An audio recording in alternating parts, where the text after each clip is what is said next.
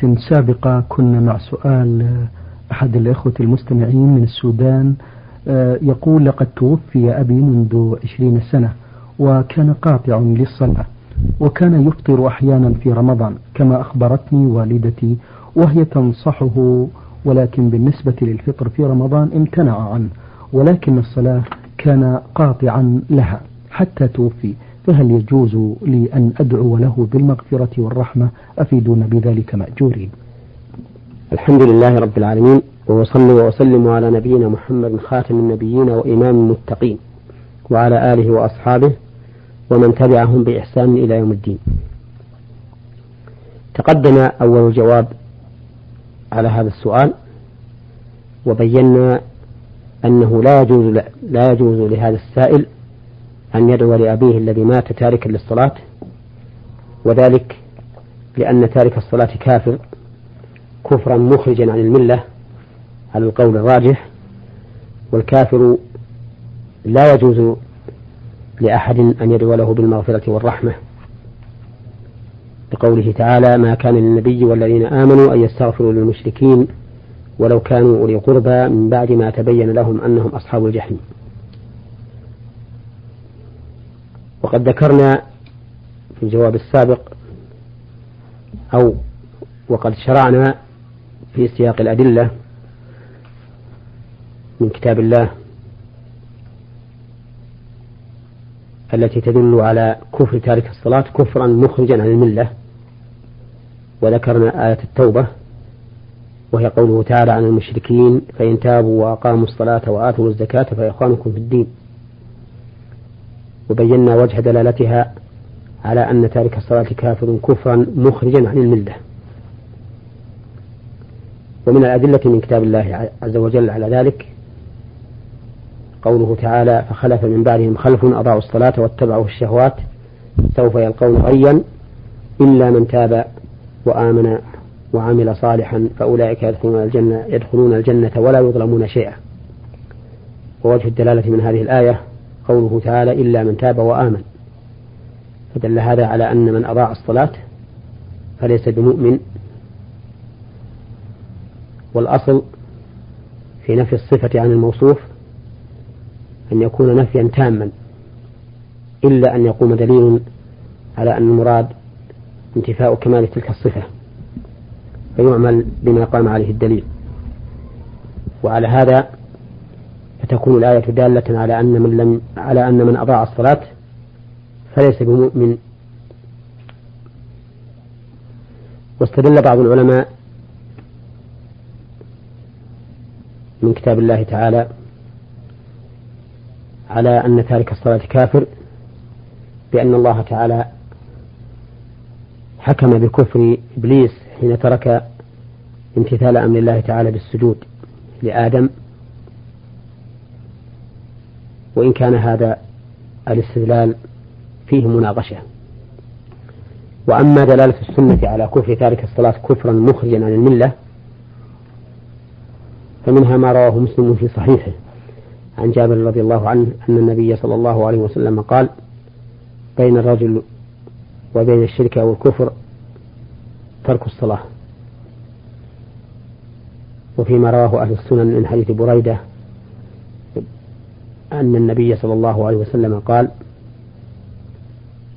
العهد الذي بيننا وبينهم الصلاة فمن تركها فقد كفر. ولا يراد بالكفر هنا ما كان من أعمال الكفر لأنه إذا كان المراد ما كان من أعمال الكفر فإنه لا يذكر الكفر بصيغة ال.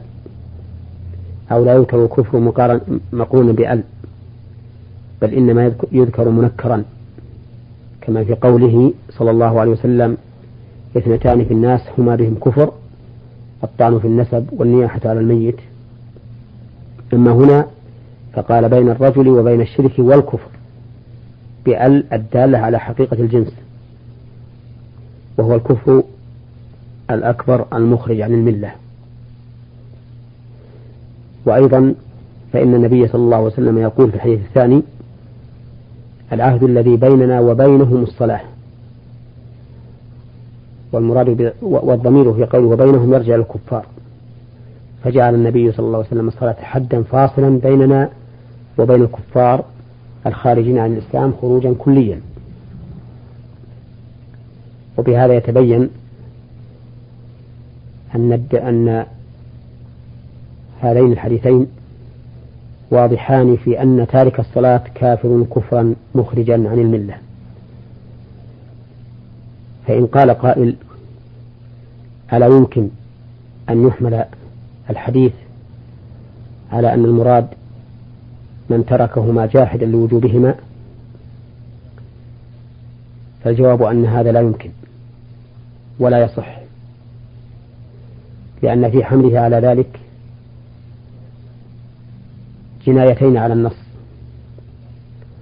الجناية الأولى أننا صرفناه عن ظاهره بلا دليل. والجناية و... نعم. الجناية الأولى أننا حملناه على غير ظاهره بلا دليل. وجعلنا مناط الحكم الجحود. الثاني أننا ألغينا ظاهره الذي جعل, جعل مناط الحكم فيه الترك.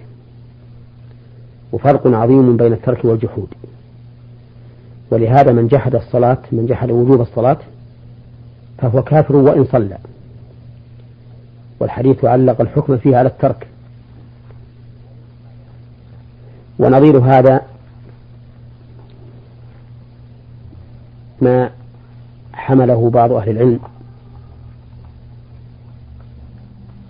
أو ما حمل بعض أهل العلم قوله تعالى في قاتل النفس ومن يقتل مؤمنا متعمدا فجزاؤه جهنم خالدا فيها وغضب الله عليه ولعنه وأعد له عذابا عظيما.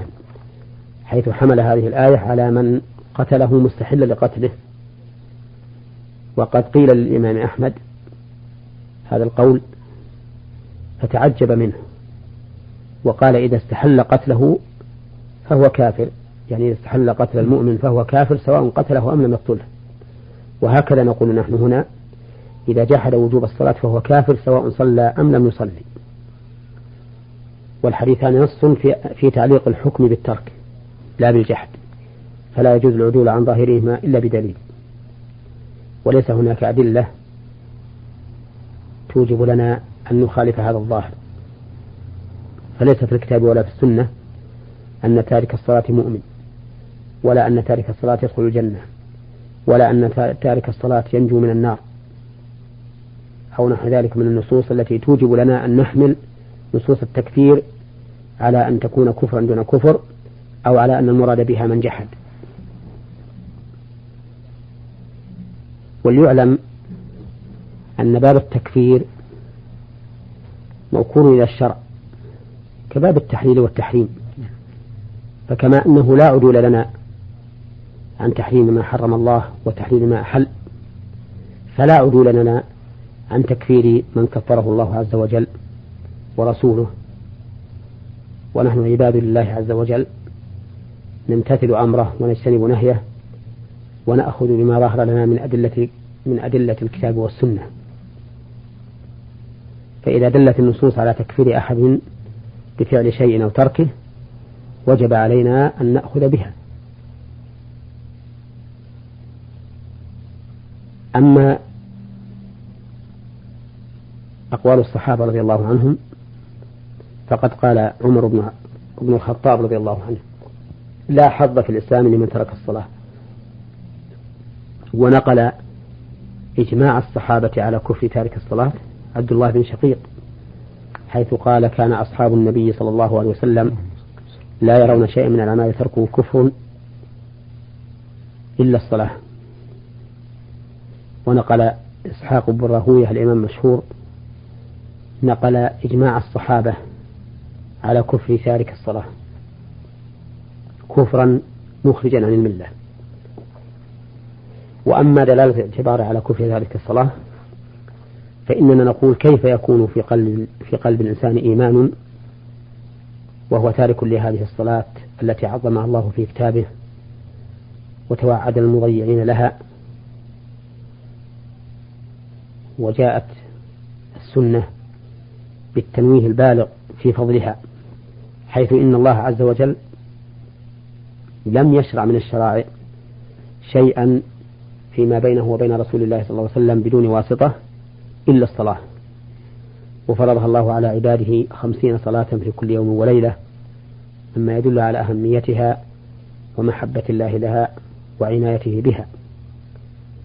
فكيف يليق بم... فكيف يمكن أن يقال لشخص ترك هذه الصلاة مع ما فيها من هذا الفضل العظيم والتنويه وتعلية الشأن؟ كيف يمكن أن نقول إن في قلبه إيمانا وقد تركها تركا مطلقا لا يصلي ولا وقتا لله عز وجل؟ فهذا وجه دلالة الاعتبار على ترك على كفر تارك الصلاة. كفرا مطلقا مخرجا عن الملة والعياذ بالله. وبناء على ذلك فإنه لا يحل له عقد النكاح بمعنى أنه لا يحل أن نزوجه مسلمة. وهو إذا كان لا يصلي لا يحل أن يعقد النكاح لأحد من بناته. وإذا عقد النكاح صار العقد فاسدا لأن من شرط الولي على المسلمة أن يكون مسلما. وإذا مات فإنه لا يجوز أن يغسل ولا يكفن ولا يصلى عليه ولا يدفن في مقابر المسلمين ولا ولا يدعى له بالرحمة والعياذ بالله بل يخرج به في مكان يحفر له فيه ويدفن بدون صلاة ولا تكفين ولا تعصيب لأن هذا هو شأننا مع غير المسلمين. ثم إن هذا الذي لا يصلي يترك الصلاة تركا مطلقا لا تحل ذبيحته ولا يحل له دخول الحرم دخول حرم مكة. لأن الله يقول يا أيها الذين آمنوا إنما المشركون نجس فلا يقربوا المسجد الحرام بعد عامهم هذا. وقد سمعت قول النبي عليه الصلاة والسلام بين الرجل وبين الشرك والكفر ترك الصلاة. أما في الآخرة فإنه يكون خالدا مخلدا في نار جهنم. هذا هو ما تقتضيه الأدلة عندي من كتاب الله وسنة رسوله صلى الله عليه وسلم وكلام الصحابة رضي الله عنهم والاعتبار الصحيح. وقد بذلت الجهد في تتبع الأدلة التي استدل بها من لا يرى كفر تارك الصلاة ويحمل أدل ويحمل أدلتها على أن المراد من تركها جاحدا للوجوب أو على أن المراد بها كفر دون كفر. تتبعت أدلتهم. والله عز وجل يعلم أنني تتبعتها بعدل وإنصاف معتقدا بأنه لا يحل لي العدول عنها لو كانت لا تدل على كفر لو كانت تدل على أن تارك الصلاة لا يكفر. فوجدت هذه الأدلة لا تخلو من أربع حالات. إما أنه لا دلالة فيها أصلا وإما أنها وردت في قوم يعذرون بترك الصلاة لكونهم لا يعلمون عنها وقد اندرس الإسلام وانطمست معالمه فلا يدرون إلا قول لا إله إلا الله. وإما أن هذه النصوص قيدت بقيود لا يمكن معها ترك الصلاة. كما في حديث عتبان بن مالك إن الله حرم على النار من قال لا إله إلا الله يبتغي بذلك وجه الله. وإما أنها عامة خصصت بالأحاديث الدالة أو خصصت بالأدلة الدالة على كفر تارك الصلاة. ومثل هذه الأدلة لا يمكن أن تقاوم الأدلة الواضحة الدالة على كفر تارك الصلاة. فعلينا نحن المسلمين جميعا من علماء ومتعلمين وعامة أن نتقي الله عز وجل فيما نحكم به مستندين بذلك إلى كتاب الله وسنة رسوله صلى الله عليه وسلم وعلينا أن نتقي الله عز وجل بفعل أوامره واجتناب نواهيه وأن ندعو إلى الله على بصيرة. وأن لا نفتح للناس أبواب التهاون فيما فرض الله عليهم. خصوصا إذا لم يكن هناك دليل واضح فيما ذهبنا إليه. ونسأل الله تبارك وتعالى أن يحمينا جميعا من أسباب سخطه وعقابه. وأن يوفق المسلمين وولاة أمورهم لما فيه الخير والصلاح. آه، أيضا من من رسالة الأخ من السودان يقول ما هو الدليل على قراءة آية الكرسي دبر كل صلاة مكتوبة؟ وما هو الدليل على الدعاء آه، دبر آه، الصلوات المكتوبة كذلك؟ أما الأول فقد ورد فيه حديث عن رسول الله صلى الله عليه وسلم أنه قال من قرأ آية الكرسي دبر كل صلاة لم يمنعه من دخول المي من دخول الجنة إلا الموت. وهذا الحديث اختلف العلماء في صحته. فمنهم من قال إنه ضعيف ومنهم من حسنه. والذين قالوا بضعفه قالوا إن إن فيه أو إنه من فضائل الأعمال وأجازوا العمل بالحديث الضعيف في فضائل الأعمال. وأما من حسنه فإن الحديث الحسن من الأحاديث المقبولة التي يعمل بها لا سيما في مثل هذا الموضع. فمن قرأ آية الكرسي دبر الصلاة فإنه يرجى أن ينال خيرا. وأما الدعاء أدبار الصلوات فإن المراد بأدبار الصلوات في الحديث الذي جاء عن رسول الله صلى الله عليه وسلم أنه سئل أي الدعاء أسمع؟ قال جوف الليل وأدبار الصلوات المكتوب وأدبار الصلوات المكتوبة. المراد بأدبار الصلوات المراد به أواخر الصلوات وليس المراد به ما بعد الصلاة. لأن دبر الشيء يكون منه. كما في دبر الحيوان فإنه الجزء المؤخر من الحيوان. وقد يكون المراد بالدبر ما بعد ما بعد العمل. ففي مثل قوله صلى الله عليه وسلم تسبحون وتحمدون وتكبرون دبر كل صلاة ثلاثة وثلاثين. المراد بدبر الصلاة هنا ما بعدها بدليل قوله تعالى فإذا قضيتم الصلاة فاذكروا الله قياما وقعودا. وعلى جنوبكم. وأما إذا لم يدل دليل على أن المراد بالدبر ما بعد العبادة ولا سيما دبر الصلاة فإن المراد بدبرها آخرها لأنه هو محل الدعاء. لحديث ابن مسعود رضي الله عنه في التشهد قال ثم يتخير من الدعاء ما شاء. فجعل النبي صلى الله عليه وسلم الدعاء في آخر التشهد. وهو وكما أنه مقتضى الدليل أعني كما أن الدعاء في آخر الصلاة مقتضى الدليل فهو مقتضى النظر أيضا. فإن كونك تدعو الله تعالى وأنت في صلاتك قبل أن تنصرف من مناجاة الله أولى من كونك تدعوه بعد أن تنصرف من صلاتك. لكن ما دل الدليل عليه فأنه يتبع ولهذا كان من المشروع بعد السلام أن تقول أستغفر الله أستغفر الله أستغفر الله ثلاثا. أي تقول أستغفر الله ثلاثا وهذا من الدعاء بلا شك. لكن وردت به السنة. وما وردت به السنة فإنه ثابت. بارك الله فيكم.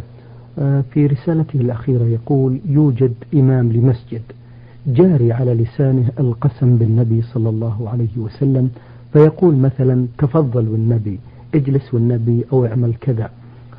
وكذلك يدعو بعد الصلاة دعاء جماعي ويختم الدعاء بالفاتحة.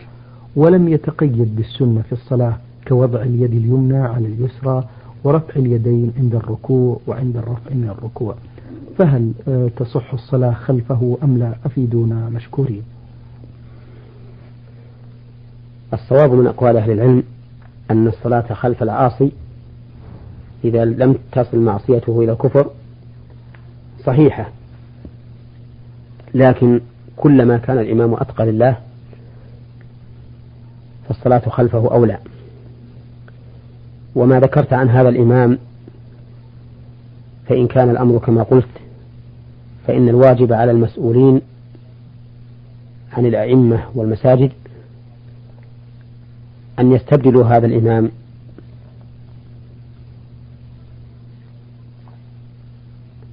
بغيره بمعنى أن يقيموا غيره مقامه إلا أن يتوب إلى الله.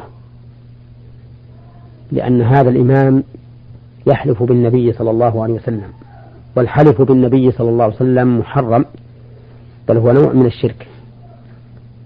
يقول النبي صلى الله عليه وسلم من كان حالفا فليحلف بالله أو ليصمت ولقوله صلى الله عليه وسلم من حلف بغير الله فقد كفر أو أشرك. والنبي صلى الله عليه وسلم لا يرضى أن يغلو أن تغلو أمته فيه حتى تقسم به كما تقسم بالله عز وجل. بل من أقسم بالنبي صلى الله عليه وسلم معتقدا أن للنبي صلى الله عليه وسلم نصيبا من الربوبية كالتصرف في الكون وجلب النفع ودفع الضرر فإنه يكون مشركا شركا أكبر مخرجا عن الملة. لأن النبي صلى الله عليه وسلم لا يملك لأحد نفعا ولا ضرا. كما قال الله تعالى آمرا له قل إني لا أملك لكم ضرا ولا رشدا. قل إني لن يجيرني من الله أحد ولن أجد من دونه متحدا. وكما لا يملك لغيره لا يملك ذلك لنفسه أيضا. كما قال الله تعالى قل لا أقول لكم عندي خزائن الله ولا أعلم الغيب ولا أقول إني ملك. وكما قال تعالى قل لا أملك لنفسي نفعا ولا ضرا إلا ما شاء الله ولو كنت أعلم الغيب لاستكثرت من الخير. وما مسني السوء إن أنا إلا نذير وبشير لقوم يؤمنون. ومن أراد تعظيم النبي عليه الصلاة والسلام فليعظمه بما أرشد إليه أمته وذلك بتعظيم سنته واتباعها ظاهرا وباطنا ومحبته صلى الله عليه وسلم أكثر من محبة النفس والولد والوالدين والناس أجمعين. والوالدين والناس أجمعين. وأما كون هذا الإمام لا يضع يده اليمنى على اليسرى فإنه في ذلك خالف السنة. فإن السنة الثابتة عن رسول الله صلى الله عليه وسلم أنه كان يضع يده اليمنى على اليسرى. كما ثبت ذلك في صحيح البخاري من حديث سهل بن سعد رضي الله عنه قال كان الناس يؤمرون أن يضع الرجل يده اليمنى على ذراعه اليسرى في الصلاة. فالمشروع للإنسان في حال القيام قبل الركوع أو بعده أن يضع يده اليمنى على اليسرى. وأفضل محل تكون فيه أو تكون عليه اليدان هو الصدر. هذا أحسن ما روي عن رسول الله صلى الله عليه وسلم أن يكون وضع اليدين على الصدر. وأما كونه لا يرفع يديه عند الركوع فكذلك أيضا هو خلاف السنة. فقد ثبت في الصحيحين من حديث ابن عمر أن النبي صلى الله عليه وسلم كان يرفع يديه إذا كبر للصلاة وإذا كبر الركوع وإذا رفع رأسه من الركوع. وصح عنه أيضا أنه كان يرفعهما إذا قام من التشهد الأول. فلا ينبغي العدول عن سنة رسول الله صلى الله عليه وسلم لقول أحد من الناس كائن من كان. وأما كونه يدعو بعد الصلاة دعاء جماعيا فإن هذا من البدع التي لم ترد عن النبي صلى الله عليه وسلم ولا عن أصحابه. والمشروع للمصلين بعد الصلاة أن يذكروا الله تعالى كل يذكره كل يذكر الله تعالى وحده بما جاء عن رسول الله صلى الله عليه وسلم ويكون ذلك جهرا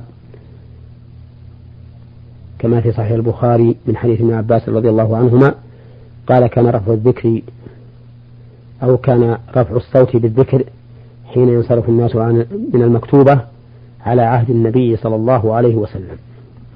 بارك الله فيكم فضيلة الشيخ. هذه رسالة وصلتنا من المستمعة. لام جيم ميم من الموصل العراق تقول في رسالتها عندنا عدد من المساجد بأسماء الأنبياء مثل جامع النبي يونس وغيرها من الجوامع. جامع مثل جامع النبي يونس وغيرها من الجوامع. ويوجد داخل المسجد مرقد ذلك النبي ويذهب الناس ويصلون في هذه المساجد. وفي الحديث الذي ما معناه آه، لعن الله اليهود اتخذوا قبور أنبيائهم مساجد. ما حكم عملهم هذا؟ بارك الله فيكم. تسمية المساجد بأسماء الأنبياء لا تنبغي لأن هذا إنما يتخذ على سبيل التقرب إلى الله عز وجل أو التبرك بأسماء الأنبياء والتقرب إلى الله بما لم يشرعه. أو التبرك بما لم يجعله الله سببا للبركة لا ينبغي. بل هو نوع من البدع. وأما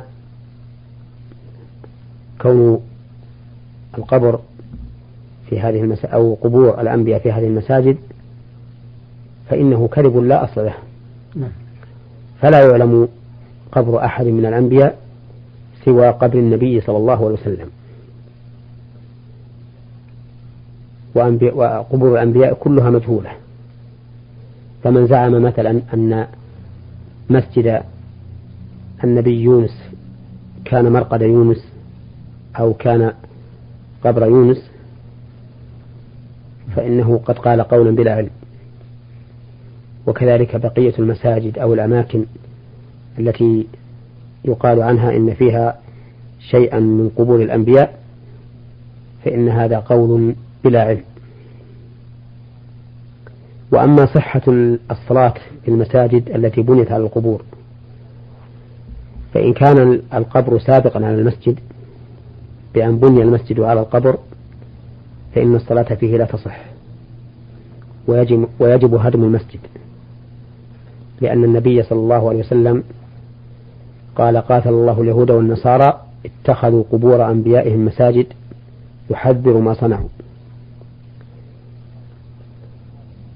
وأما إذا كان المسجد سابقا على القبر بأن كان المسجد قائما مبنيا ثم دفن فيه أحد فإنه يجب أن ينبش القبر وأن يدفن فيما يدفن فيه فيما يدفن فيه الناس. والصلاة في هذا المسجد السابق على القبر صحيحة إلا إذا كان القبر تجاه المصلين فإن الصلاة إلى القبور لا تصح. كما في صحيح مسلم من حديث أبي مرثد الغنوي أن النبي صلى الله عليه وسلم قال لا تجلسوا على القبور ولا تصلوا إليها. شكر الله لكم يا فضيلة الشيخ وعظم